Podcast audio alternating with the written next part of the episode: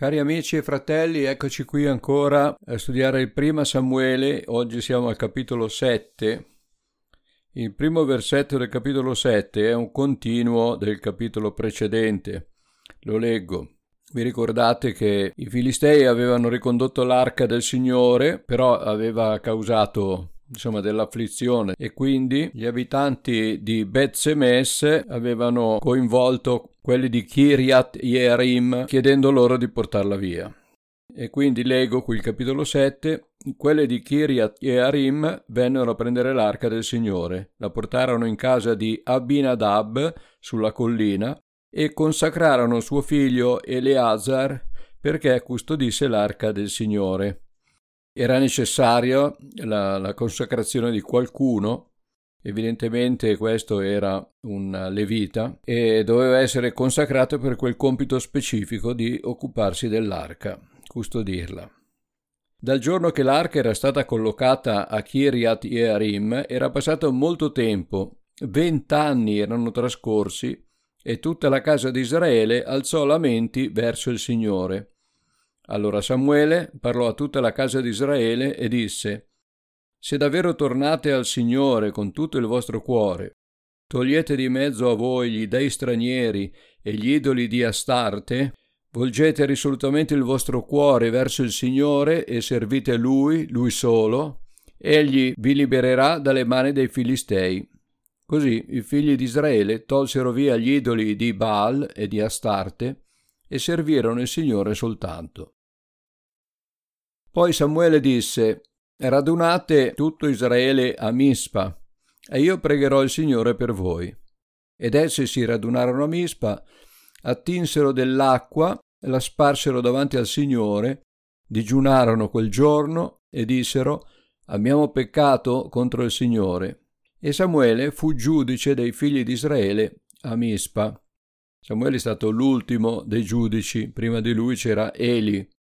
Questi giudici erano persone che Dio chiamava proprio con lo scopo di liberare il popolo dai loro nemici. Quando il popolo si pentiva, Dio suscitava qualcuno che li liberasse.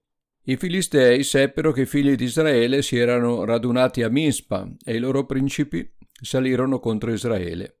I figli di Israele lo seppero, ebbero paura dei Filistei e dissero a Samuele non cessare di pregare per noi il Signore, il nostro Dio, affinché ci liberi dalle mani dei Filistei. Samuele prese un agnello da latte e lo offrì intero in olocausto al Signore, e gridò al Signore per Israele, e il Signore l'esaudì. Mentre Samuele offriva l'olocausto, i Filistei si avvicinarono per assalire Israele, ma il Signore in quel giorno fece rimbombare dei tuoni con gran fragore contro i Filistei e li mise in rotta, tanto che essi furono sconfitti davanti a Israele. Gli uomini di Israele uscirono da Mispa, inseguirono i Filistei e li batterono fin sotto Bet-Car. Allora Samuele prese una pietra, la pose tra Mispa e Sen e la chiamò Ben-Ezer e disse: Fin qui il Signore ci ha soccorsi. I Filistei furono umiliati e non tornarono più a invadere il territorio di Israele, e la mano del Signore fu contro i Filistei per tutto il tempo di Samuele. Le città che i Filistei avevano prese a Israele tornarono a Israele da Ecron fino a Gat. Israele liberò il loro territorio dalle mani dei Filistei, ci fu pace anche fra Israele e gli Amorei. Samuele fu giudice di Israele per tutto il tempo della sua vita. Egli andava ogni anno a fare il giro di Betel, di Gilgal e di Mispa ed esercitava la funzione di giudice di Israele in tutti quei luoghi. Poi tornava a Rama, dove abitava, là giudicava Israele e là costruì un altare al Signore. Nonostante le esperienze fatte dai Filistei e dagli Israeliti descritte nei capitoli precedenti circa il possesso dell'arca, il timore di Dio che aveva profondamente pervaso questi due popoli, sono passati vent'anni prima che Israele si rendesse conto che non poteva più andare avanti così. Vent'anni. Quindi era sempre sottomesso ai Filistei e doveva pagare loro un tributo E finalmente, ripeto, dopo vent'anni, Israele prende la saggia decisione di rivolgersi a Dio per cercare liberazione.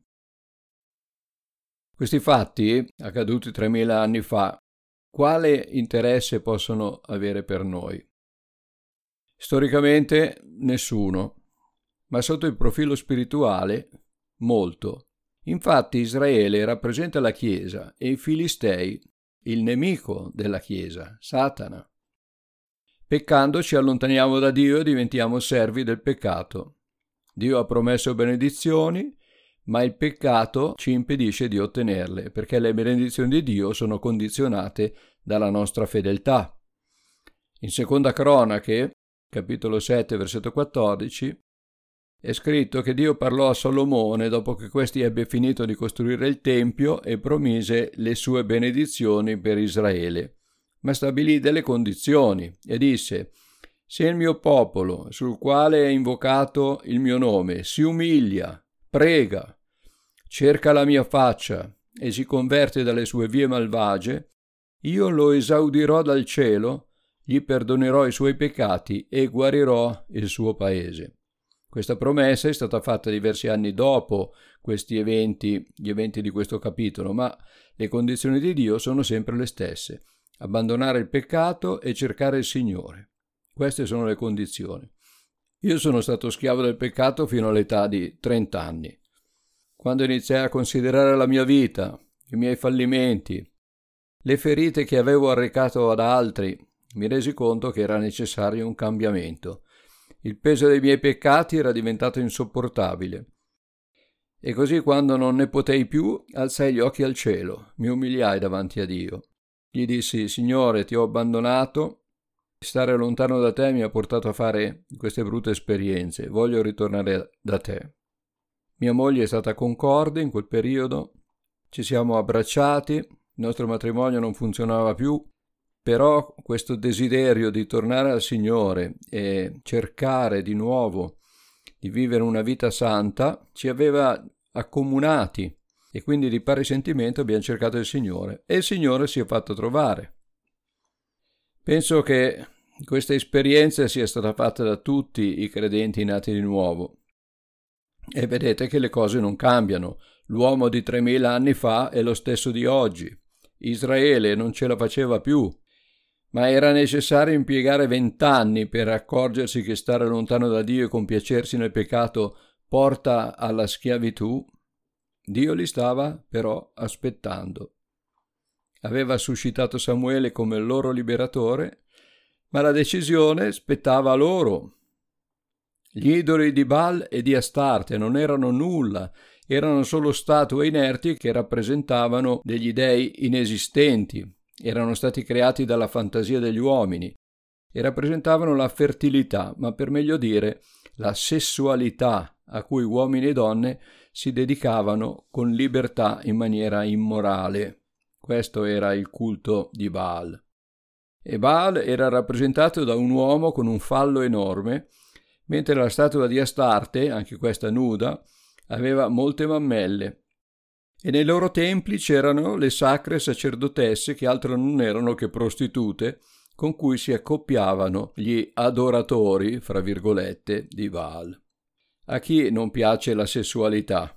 Credo che tutti abbiamo piacere a praticarla, è un dono di Dio, ma col dono egli ha stabilito delle regole che tutti noi conosciamo. Va praticata solo nell'ambito del matrimonio, col consenso di entrambi i coniugi, se un coniuge non è d'accordo, l'altro non lo deve violentare. Bisogna essere concordi, altrimenti uno ha il piacere e l'altro ha la sofferenza. Invece la sessualità è stata creata da Dio non per fini egoistici, ma per dare all'altro qualche cosa di noi, del piacere. Il consiglio di Samuele a questo punto fu di togliere di mezzo quegli dei stranieri e tornare a Dio col cuore per servire solo Lui. Togliendo di mezzo quelle immagini che alimentavano desideri sessuali, sarebbe stato più facile tornare a Dio e riprendere a vivere in maniera santa. Gli israeliti ubbidirono E questo fu il primo passo per ottenere la liberazione dai loro nemici. Samuele, in risposta al desiderio del popolo di tornare a Dio, convocò un'assemblea generale a Mispa e durante quel raduno tutto il popolo si pentì confessando i propri peccati e accompagnando la richiesta di perdono con un digiuno e un gesto simbolico, lo spargimento dell'acqua è scritto che sparsero l'acqua davanti al Signore. Cosa vuol dire? L'acqua è un bene prezioso, non va sprecato. In questo caso, e questa è un'interpretazione che do io perché ne, le, le, la Bibbia non ne parla e nemmeno i commentari, quindi è una mia interpretazione, questa offerta serviva a enfatizzare la loro determinazione al ravvedimento rinunciando a qualche cosa di importante per loro, cioè l'acqua che è un bene indispensabile. E questa offerta mi riporta a un fatto analogo in cui Davide espresse il desiderio di bere dell'acqua del pozzo vicino a Betlemme quando la città era nelle mani dei Filistei, i quali la stavano presidiando. Espresse questo desiderio e subito tre dei suoi prodi rischiarono la vita, scesero al pozzo passando tra le file dei Filistei, attinsero l'acqua e gliela portarono. Però Davide non volle berla per rispetto dei suoi uomini, di questo sacrificio che avevano fatto, e la sparse davanti a Dio, dicendo non sia mai, o oh Signore, una cosa simile. Dovrei bere il sangue di questi uomini che sono andati là a rischio della loro vita? Ecco, e, e quindi non la beve e la sparse davanti al Signore. Un vero sacrificio deve costarci qualche cosa, altrimenti non sarebbe sacrificio. Questo assembramento di Israele a Mispa non era normale e i filistei si accorsero subito che qualcosa non andava. Quell'assembramento poteva rappresentare una ribellione, quindi non persero tempo per agire e riportare ordine come facevano solitamente. Ma ormai Israele si era ravveduto e Dio non aspettava altro per tornare ad essere il loro Dio e liberarli dai loro oppressori. Quando i Filistei passarono l'azione inviando il loro esercito, Dio stesso intervenne e li mise in rotta senza che Israele muovesse un dito. Fu soltanto dopo che Israele li attaccò mentre questi fuggivano in tutte le direzioni presi dal panico. Dopo questa vittoria, che sanciva finalmente la liberazione di Israele dal dominio filisteo, Samuele eresse una pietra a ricordo di questa vittoria e la chiamò Eben Ezer, che significa pietra del soccorso, e disse fin qui il Signore ci ha soccorsi. Sarebbe meglio rigare dritto sempre per non dover pentirsi e ravvedersi dopo aver fatto brutte esperienze ma anche se ci dovessimo smarrire sappiamo che il Signore è sempre pronto a perdonarci, ad accoglierci e benedirci di nuovo. Una cosa importante è bene ricordare le vittorie che il Signore ci dà. Nella nostra vita siamo chiamati quotidianamente a combattere contro il peccato che così facilmente ci avvolge, uso le parole dell'Apostolo Paolo. E quando Dio ci dà la vittoria, facciamo in modo di ricordarlo, Ricordando siamo incoraggiati a continuare la nostra lotta, ad aver fiducia in Dio, a mettere in pratica la nostra fede, che passando da esperienza in esperienza cresce.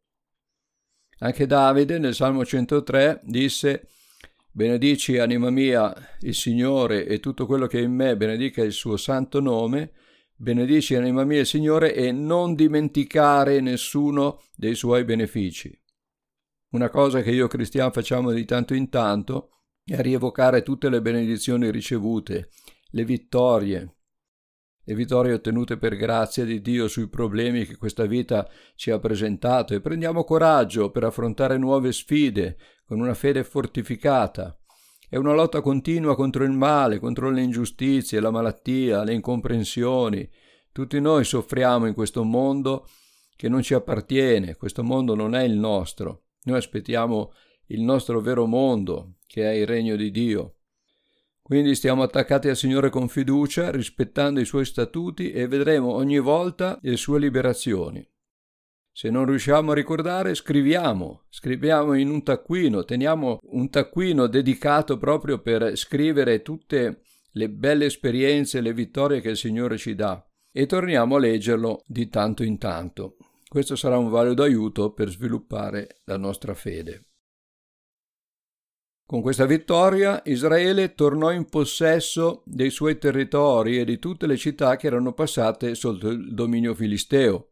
Fu una vittoria completa. Il perdono di Dio è completo, non rimane nulla in sospeso. Il peccato è cancellato. Dio l'ha dimenticato. La dignità perduta è ritrovata. I valori morali persi a causa del peccato vengono riconquistati. Questo è un grande miracolo.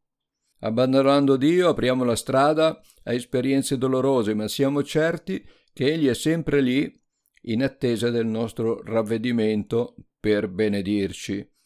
Il nostro compito però è ricordare i nostri errori come monito per non rifarli.